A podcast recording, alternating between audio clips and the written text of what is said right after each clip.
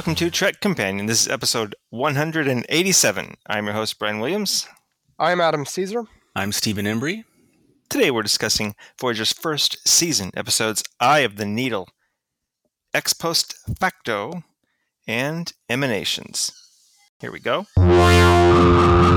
Eye of the Needle, Season 1, Episode 7, Production Code 107.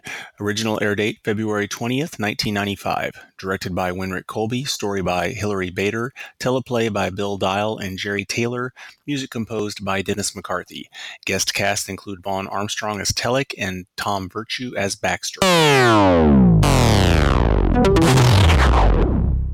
Voyager detects the signs of a wormhole and changes course to investigate in the hope that it can be used to shorten Voyager's journey to Earth. To the crew's disappointment, it is discovered to be a decaying micro wormhole. Nevertheless, Captain Janeway suspects that it could be used to transmit a message to the Alpha Quadrant and launches a microprobe into the wormhole to ter- determine where it exits. You were originally programmed to serve in a limited fashion during an emergency. Now you're being asked to do much more. That's certainly true. I'm providing full time medical service for the entire ship's crew, functioning as both doctor and nurse, and now as an instructor as well. You don't have the luxury of thinking of yourself as an emergency medical program anymore. You've become a full fledged member of the crew. Eye of the Needle. Steve, kick us off on this one. All right. Um, yeah, this I remember this one quite well. I remember I enjoyed it because you know it's kind of a I don't know, maybe it's like the first real connection since this begins with the Alpha Quadrant and the fun little time element to it and so on. And uh, so that's interesting. I um, like the stuff with the doctor. The, you know, obviously, Kes is. Um, expanding her uh, role and is interested in studying, and the doctor's interested in someone being interested in him. And uh, his, you know, his, That's a lot of interest. a lot of interest going on. Yeah. So, um, and then of course the poignant part of the actual prospect of what if they did leave and the doctor's just left there, you know, and these kind of things. Um, so yeah, I mean, I, I, I think it's all right. I mean, obviously it's pretty self-contained and there can be times where it's a bit slow. Um, but conceptually it's, I think it's all right. And it's, you know, at some point you have to kind of uh, step into this notion of you know exploring unusual options to get home and so on. So that's what I kind of like about it. It's interesting that the doctor storyline here is the B story, but he's got more than half of my notes on the page Mhm. because, and and this is, I mean, I think this is a solid episode, and that A story is interesting and keeps it is cool. It's unique, but I think this is a sign of things to come in our Voyager discussions. That so much of the time, the doctor is the most interesting part. Adam, some of your first thoughts here.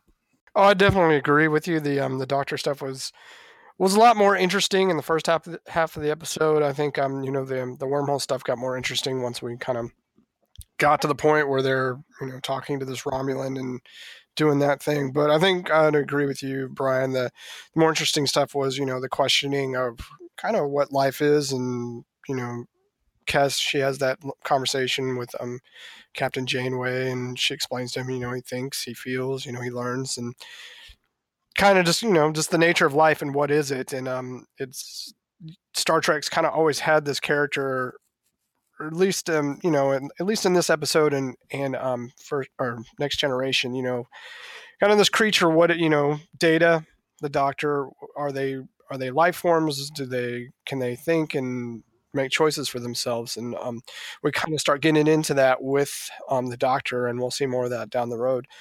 Um of the three episodes i i enjoyed this one most of the three um i i thought it was just put together the best of the three. Um um, even the A story was it got it got more interesting towards the end. I thought when the Romulan came over, and then you kind of find out that he's from the past, and you know that kind of like that they were able to connect on you know in some sort of humane humane terms. You know, even though Romulans and the Federation are enemies, they were able to kind of come together, and it was kind of a nice part of the story, even though it didn't really work out for the crew of Voyager.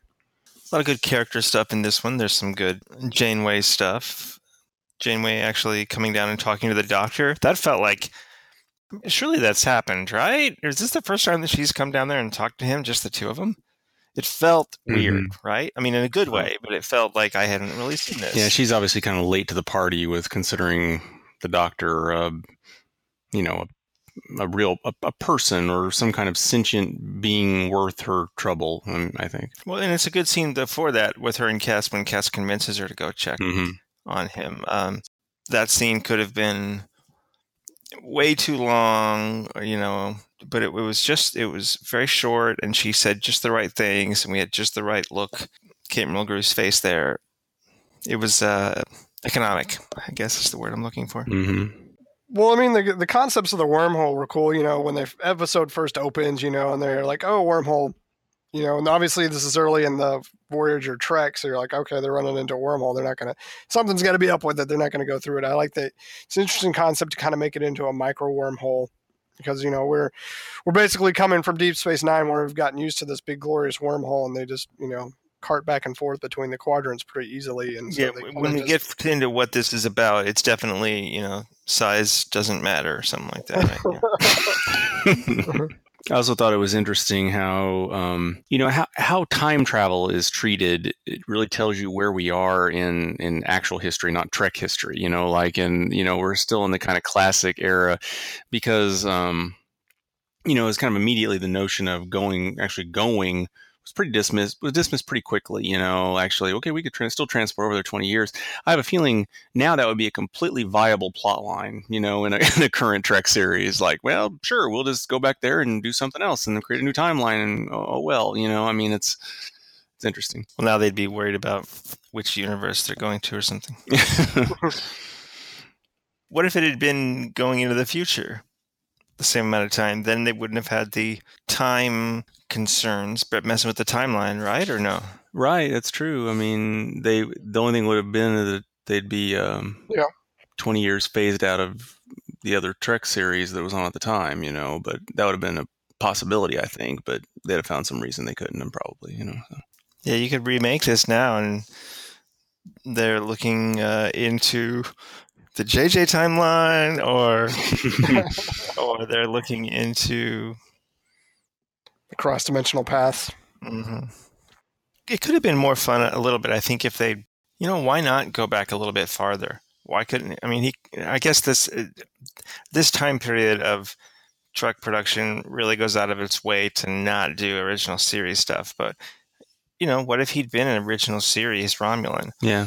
Like, you know, he could have just stayed on his face the whole time, or something like that. I don't know.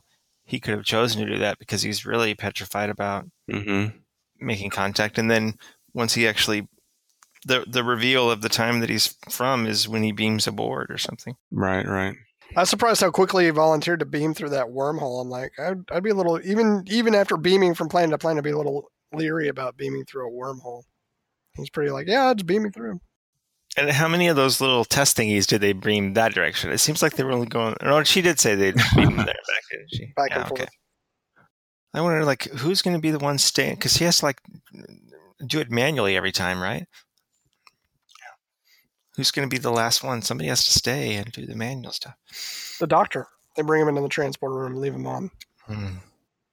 And what would you have to destroy the ship? Would you just have to self destruct the ship? I was thinking of that too. It was like when somebody's off.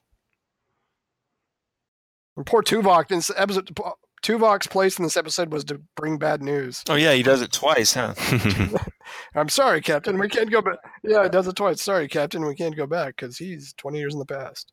Sorry, Captain. Um, he died four years ago.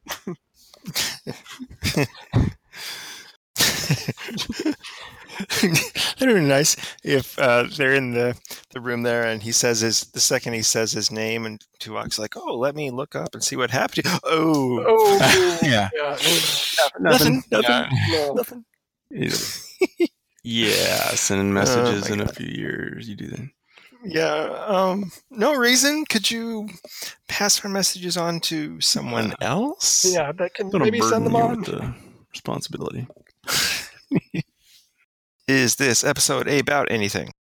Um, well, the B story definitely definitely questions what starts the question of what life is and what is sentient, what isn't. Um, with the Doctor.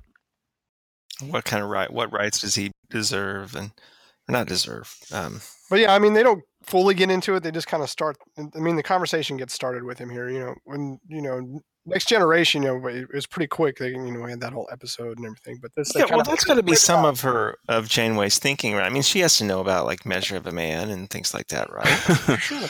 She's probably got the DVD set there somewhere in her office. yeah she's watched that episode before um, but no, surely there's been some kind of a Federation guideline on that. But on the other hand, they developed this emergency medical hologram and they placed it on lots and lots of ships. yeah. Right. Yeah. You know, and they Think about this this concept, right? Is that it would be used full time and have to become a full. well, not so much that, but they've obviously imbued him uh, with these abilities to learn and grow. I mean, you know, this is if I remember right, this kind of goes on for a while during the series. You know, it kind of they kind of wrap it up with Data, what in like season two or three. But I mean, you know, doesn't they kind of goes on with the Doctor about his rights and things of that nature throughout, right? Even all the way into six and seven, if I remember right. I could be wrong. What season does he get his? Um, Mobile emitter. yeah, Oh, it's four or five. that's amazing that he's confined to sick bay and the holodeck all that time. Mhm.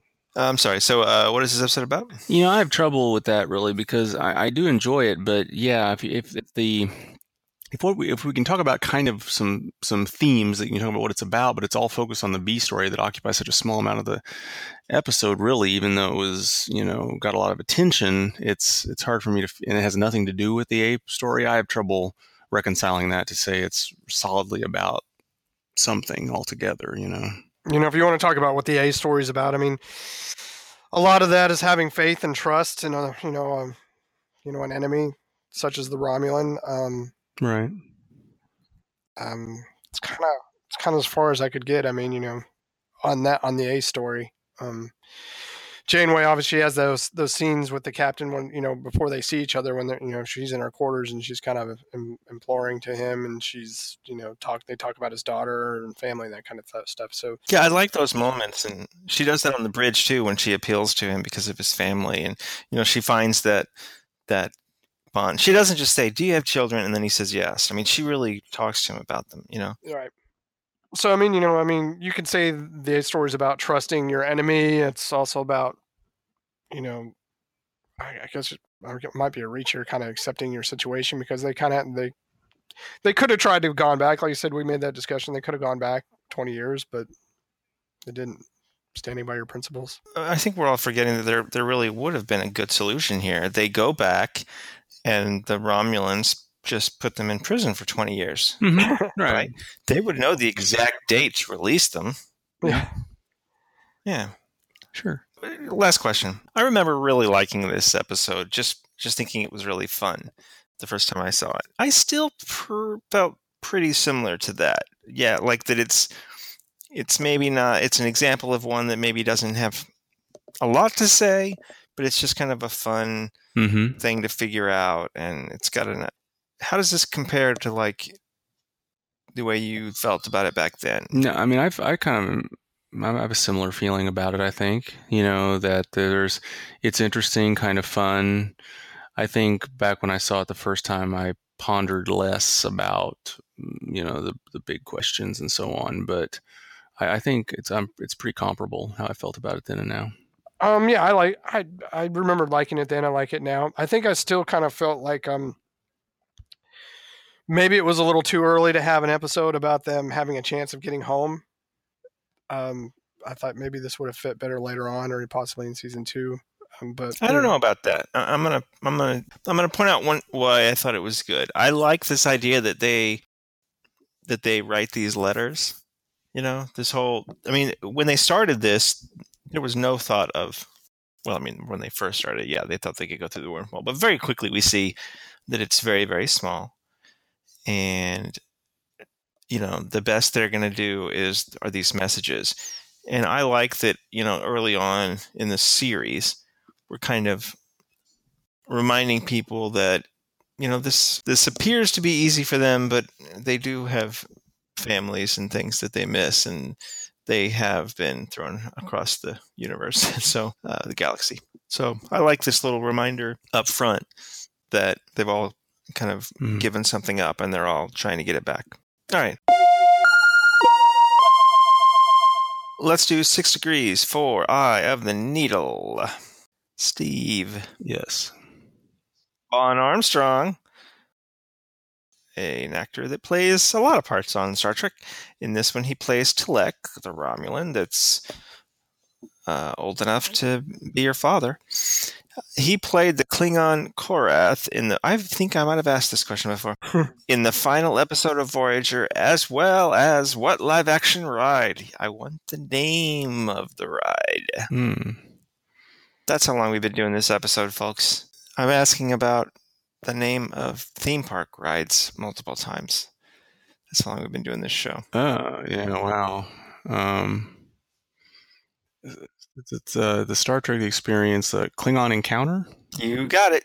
Adam, which series regular does not appear in this episode? Neelix. Very good. One to one. Moving on. I got the easy one there. Sorry, Steve. Ex Post Facto, Season 1, Episode 8, Production Code 108. Original air date February 27th, 1995. Directed by LeVar Burton. Story by Evan Carlos Somers. Teleplay by Michael Piller and Evan Carlos Somers. Music composed by Dennis McCarthy. Guest cast include Henry Brown as Numiri Captain, Francis Guinan as Minister Kray, Aaron Lustig as Doctor, Robin McKee as Lidell Ren, and Ray Reinhardt as Tolen Ren. While on a visit to the Banean homeworld, Lieutenant Tom Paris is convicted of murder of an engineering physicist, Tolen Ren.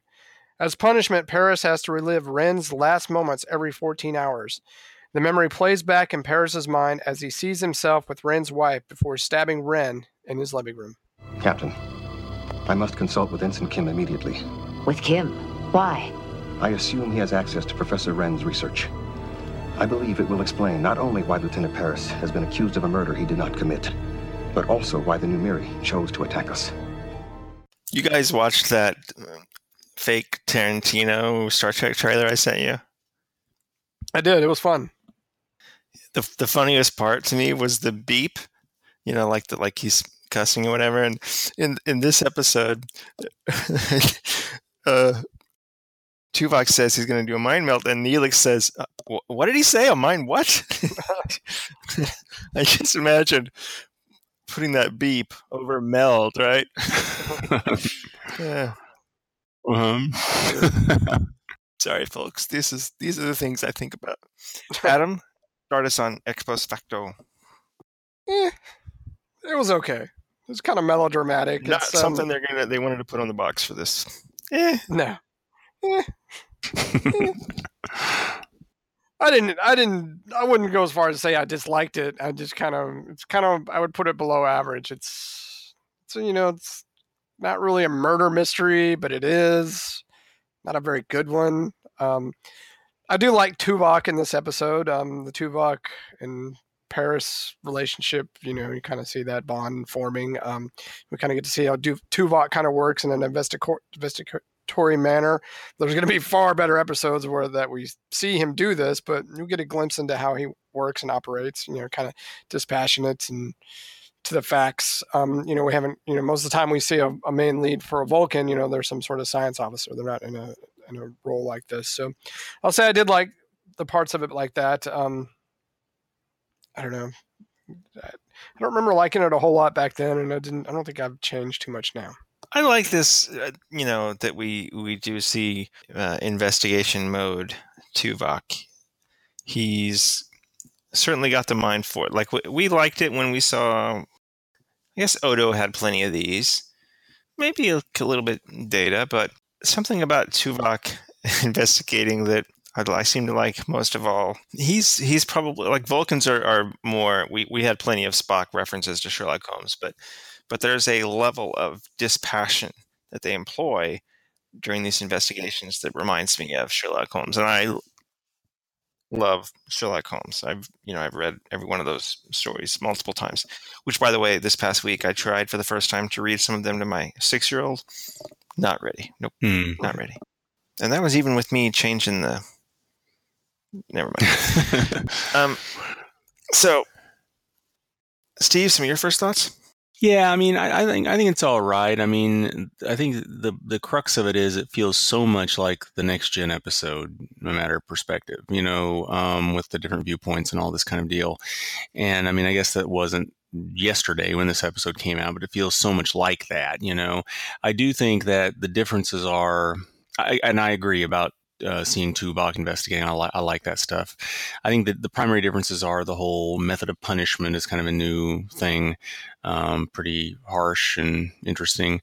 And also, I think this episode, it, it feels like it's specifically trying to feel like film noir like or something, you know, some of the, some of the stuff they're Yeah. doing. Um, and I think that's kind of fun, you know, so Yeah, I think Burton said this was the first time Star Trek shot on black and white film. yeah. I don't know that they needed to do that. I think it would have looked the same if they just right, right. pulled the color out in post. But no one's going to know.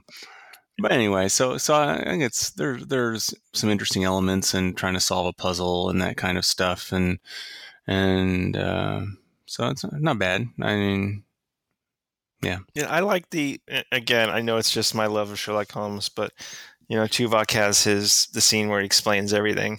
Everybody, all the people, all the players come into one room, and then he explains what happened. Yeah. you know, I just that that sort of thing is so satisfying for me. mhm. Always has been. This is the first time I think that uh, Tuvok has Hmm. mind melded on this show. Yeah, it's the first time we've seen someone smoking on this show, Mhm. which apparently it's the last time we see someone smoking on this show. But it is funny how dated that. Did that feel as dated to you guys as it does to me? Like, just that is just isn't done right. Like I'm watching. I started watching the uh, new Netflix show Altered Carbon, and he smokes in it, and it just feels like Bizarro Land. Like that's what they're trying. They're trying to make it feel like Bizarro Land by having him do it, and it's working. Well, But here she's just smoking. well, I guess it depends on the era they're doing the show in. I mean, you there's obviously plenty of smoking in Mad Men. no, but for a Star Trek show, you know, the original series never had smoking. Oh, okay, that's why. I'm sorry. I thought you were talking about like that today, uh, just TV today. I'm like, sorry, I misunderstood what you were saying. Well, I mean, I guess I'm saying both, but I'm just saying in general, it's weird. When we were growing up, there was lots of smoking in television and film, right. and now there's like none. And when you see it, eh, eh, say, for example, in Star Trek, when it's not done, even when it might be appropriate for the time in which it was made, it feels bizarro land. For sure. But apparently, it didn't strike you guys as strongly as it did me. I thought it would have been cooler if he would have sat down and smoked with her and seemed that would have been more character with Paris because Paris is kind of carefree and kind of Right. party guy. It just seemed kind of like weird of him to go, you know, we got rid of smoking back then. It just seemed out of character for Paris. It would have been like, hey, Paris could have sat down and said, light me one up. have some of that wacky tobacco. it is interesting because um, well, we saw it next gen, right, in a holodeck at least, right? Because we've seen I remember Yeah. Dixon Hill stuff, but um, it is interesting because I haven't pondered it that much. But you know, it seems like they go to a lot of planets and people have some kind of alcohol equivalent, but there's not a lot of people smoking things. There never has been a great deal of that, you know. Yeah, not uh, in Trek for sure. yeah. Well, uh, drinking alcohol is still much more culturally accepted. Right. So it's totally just a reflection of the our times and our culture, you know. Mm-hmm. Uh, Neelix is in this episode. Briefly.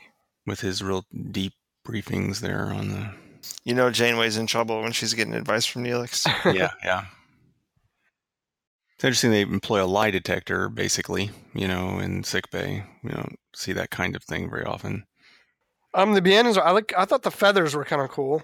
That was kind of different. I did not like the way they look. They they look like weird bird people.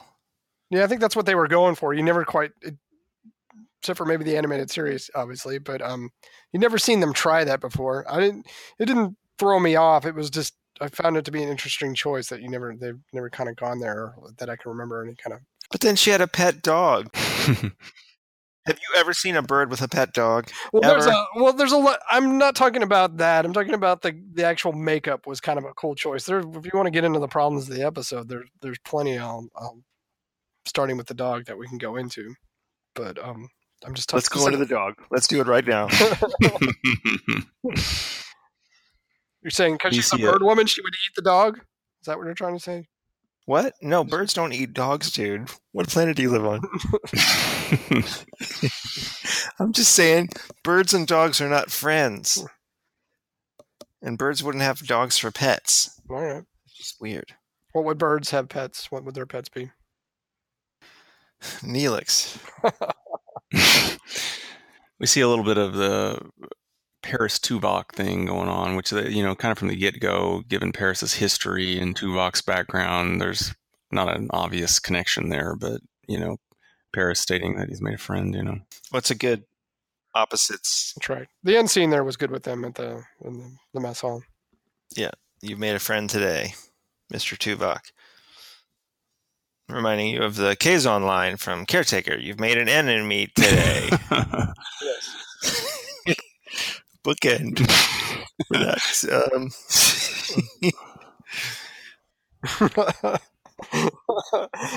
you know, when you know when an episode's going well. What? How much time we got left here?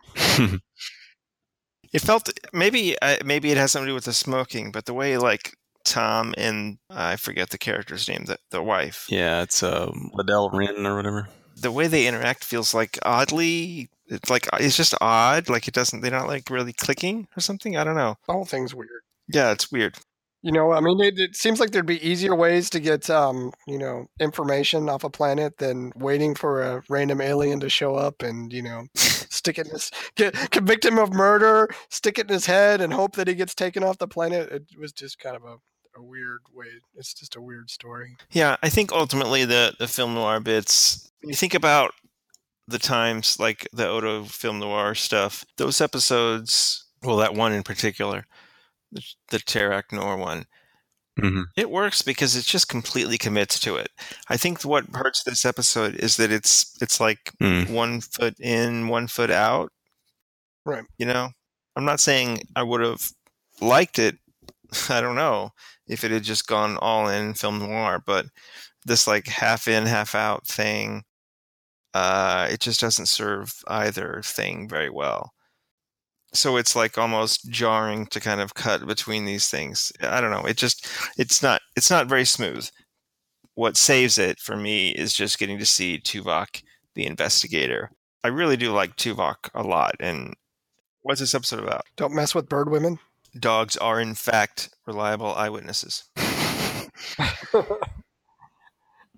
Um, if you want to go from Tuvok's standpoint, as you you complete a thorough investigation before you don't rely on just one piece of evidence, even though that uh, piece of evidence might seem so overwhelmingly convincing, you should still do a thorough investigation. I don't know. Yeah, the dog was not enough.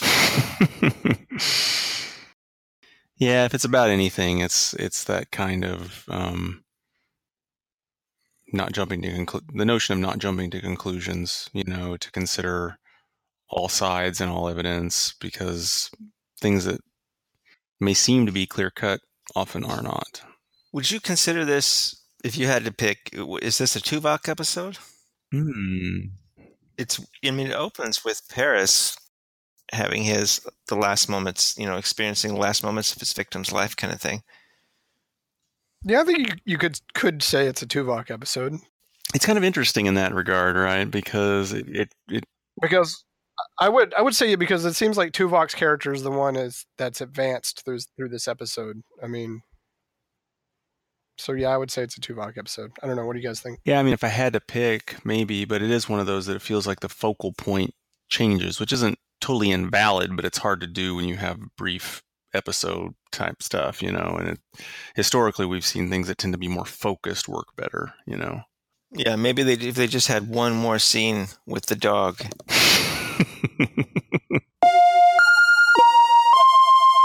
All right, let's do six degrees for ex post facto. The score is one to one. Adam, are you going first or second? Um, I'll go first. Francis Guinan plays Minister Kray. We will next see him as a character named Zar in Voyager's sixth season. Fill in the blank for that episode's title Live Blank and Prosper.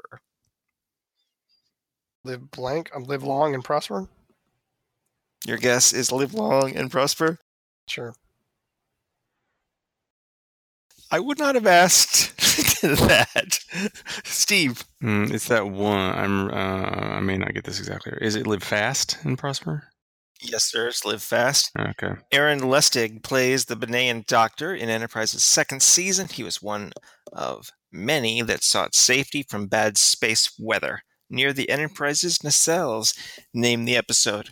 Again, I feel like I asked this because somehow just like certain t- episode titles stick with me. I like them. They click in my brain, and then I end up asking them when I can. Mhm. So, Okay. yeah. It has to do with Eh, Jeez. Um. the physical spots in that area that they can Mm-hmm. walk around or under or near, things like that. It's on the tip of my tongue. I certainly remember the episode, but it's just not coming to me right now.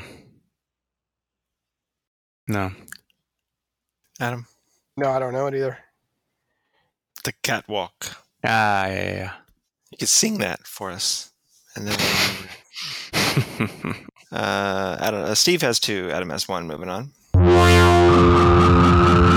Emanations, Season 1, Episode 9, Production Code 109. Original air date March 13th, 1995. Directed by David Livingston. Written by Brannon Braga. Music composed by Jay Chattaway. Guest cast includes Cecile Callan as Ptera, Jeffrey Alan Chandler as Hatil, John Sirigliano as Dr. Renora, Robin Groves as Loria, Martha Hackett as Seska, and Jerry Hardin as Dr. Neria. Voyager detects the signature as an yet undiscovered heavy element within the ring system of a planet.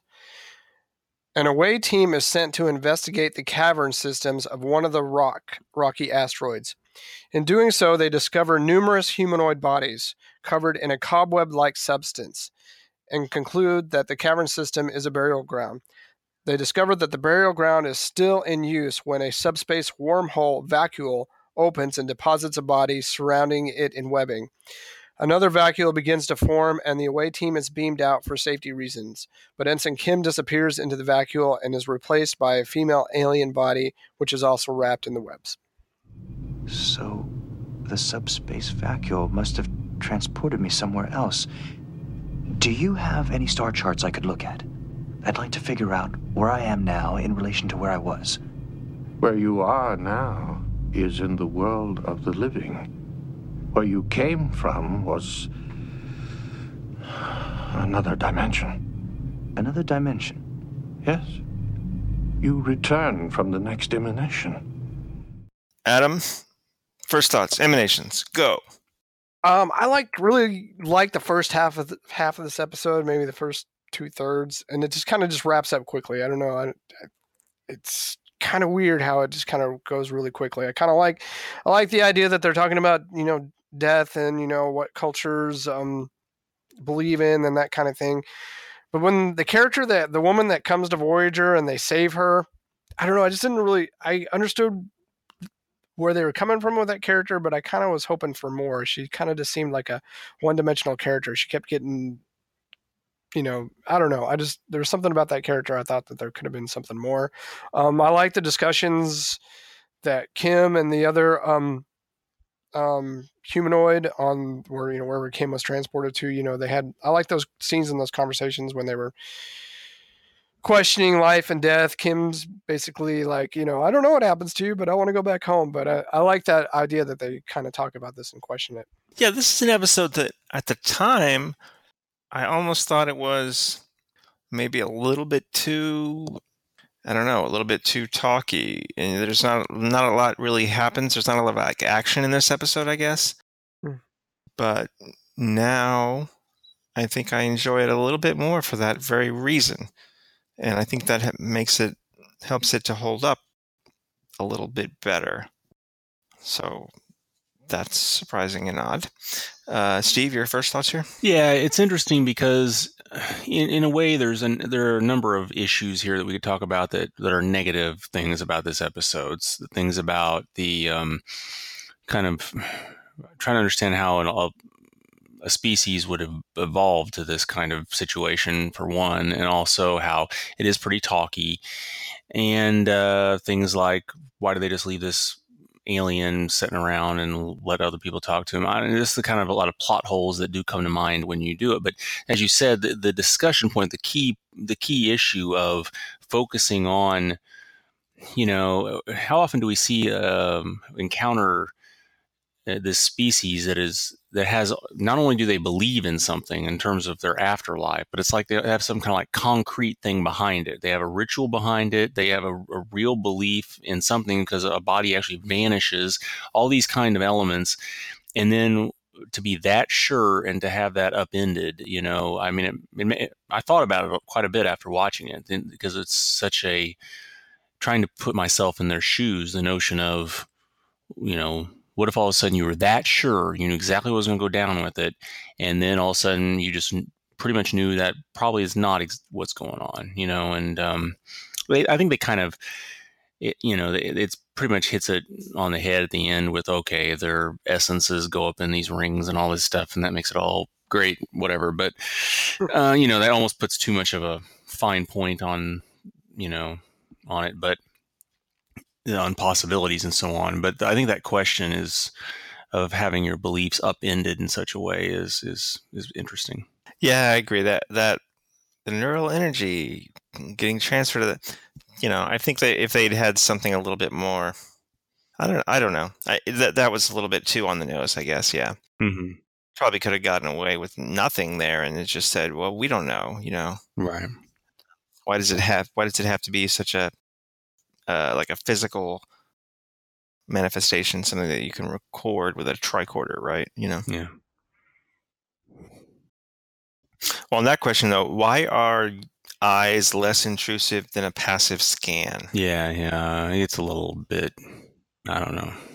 I mean, yeah, there there were times, and I, I I think this now too, but I remember watching it then too. Or Chakotay, and I, and I get what they're trying to do there. You know, it's like okay, don't be invasive and you know be careful with you know respect the rituals and so forth but some of the stuff is so the the difference like you said is so indistinct it's kind of like what's the point at least they stopped him short of making a choice that could put someone in peril you know i mean it's almost like you have to watch him because if he's too respectful and someone's you know is at risk of injury or losing a life or something you know it's kind of absurd I like the way Janeway approaches uh, that that the way she talks to and treats that woman, mm-hmm. the the woman in sick bay. I don't know. She's so genuine and thoughtful with her. You know. Yeah.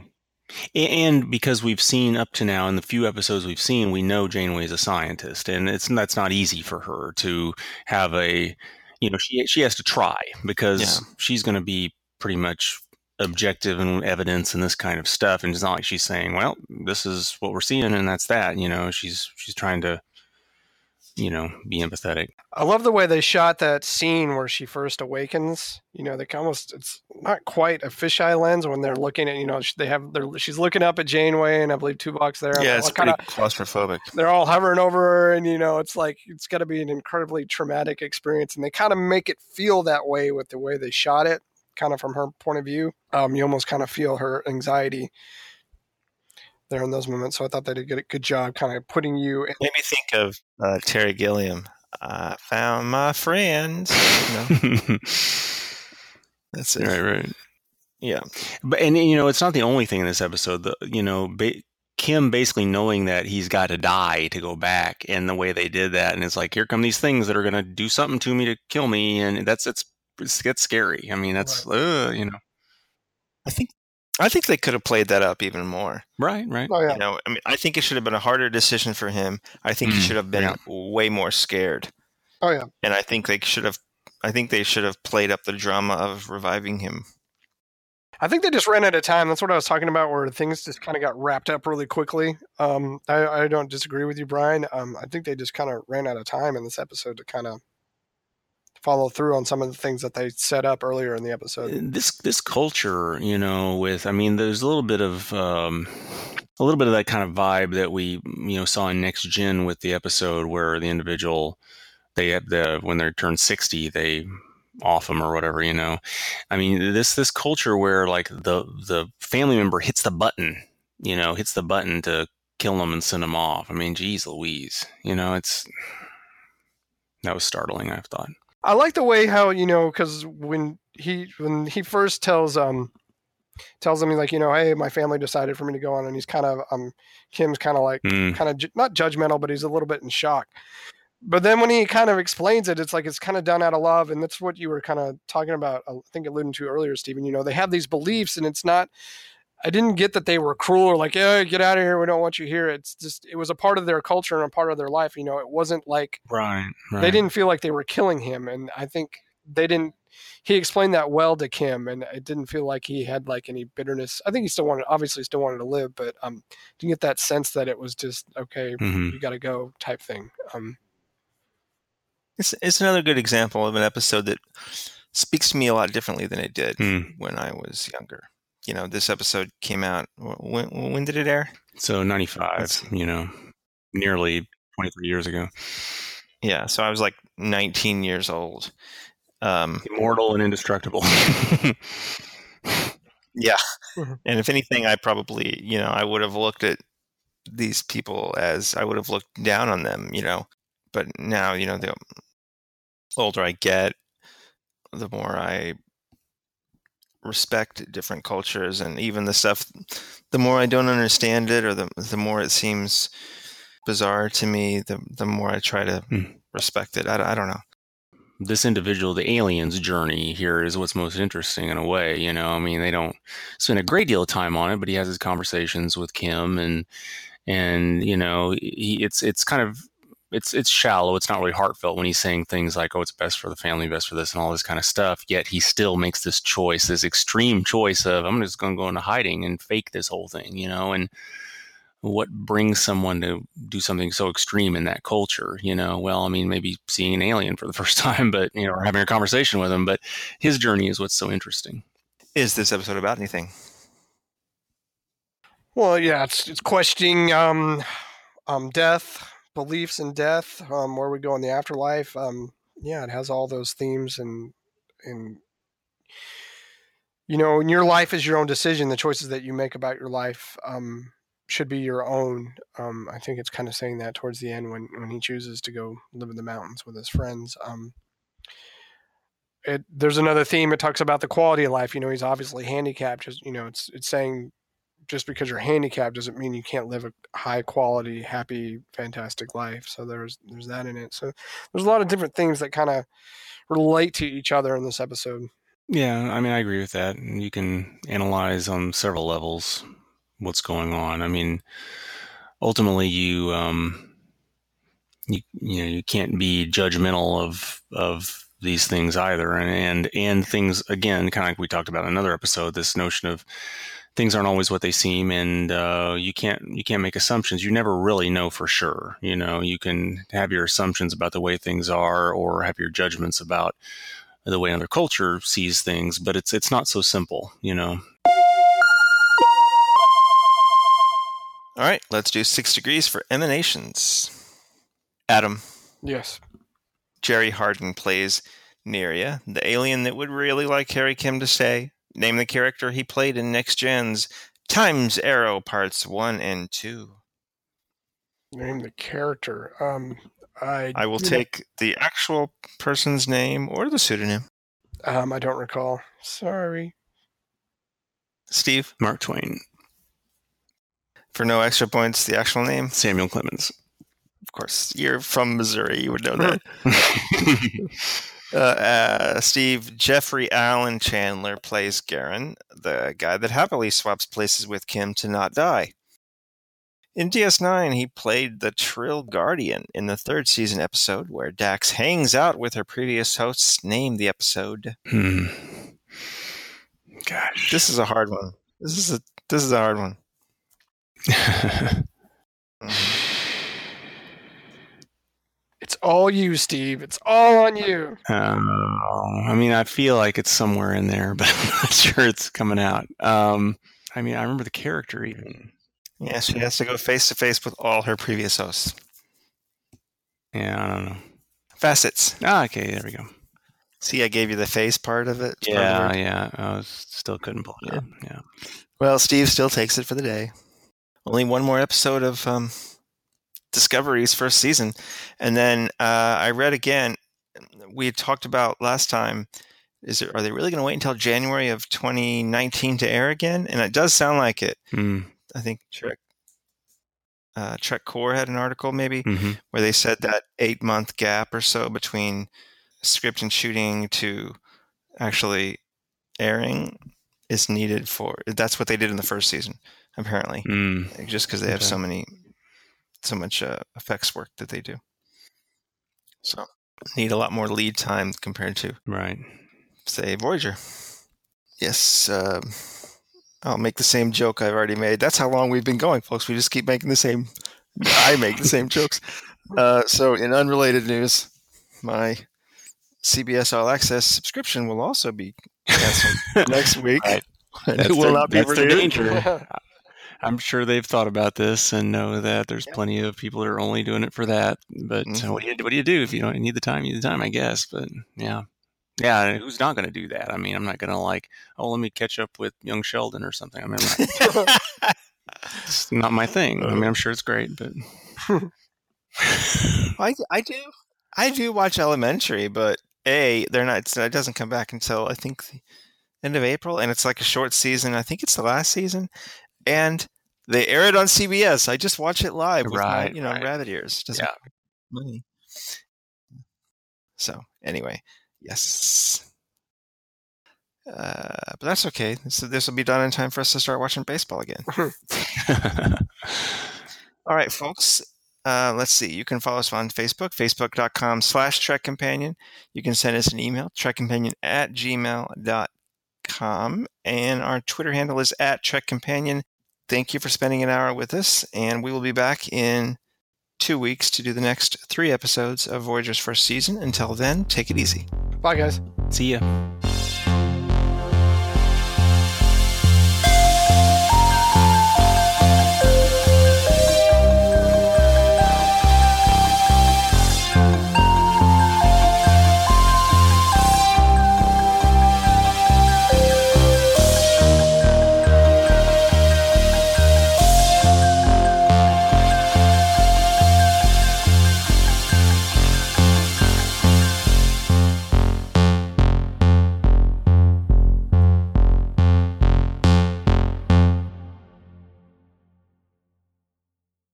Stefan, I passed it.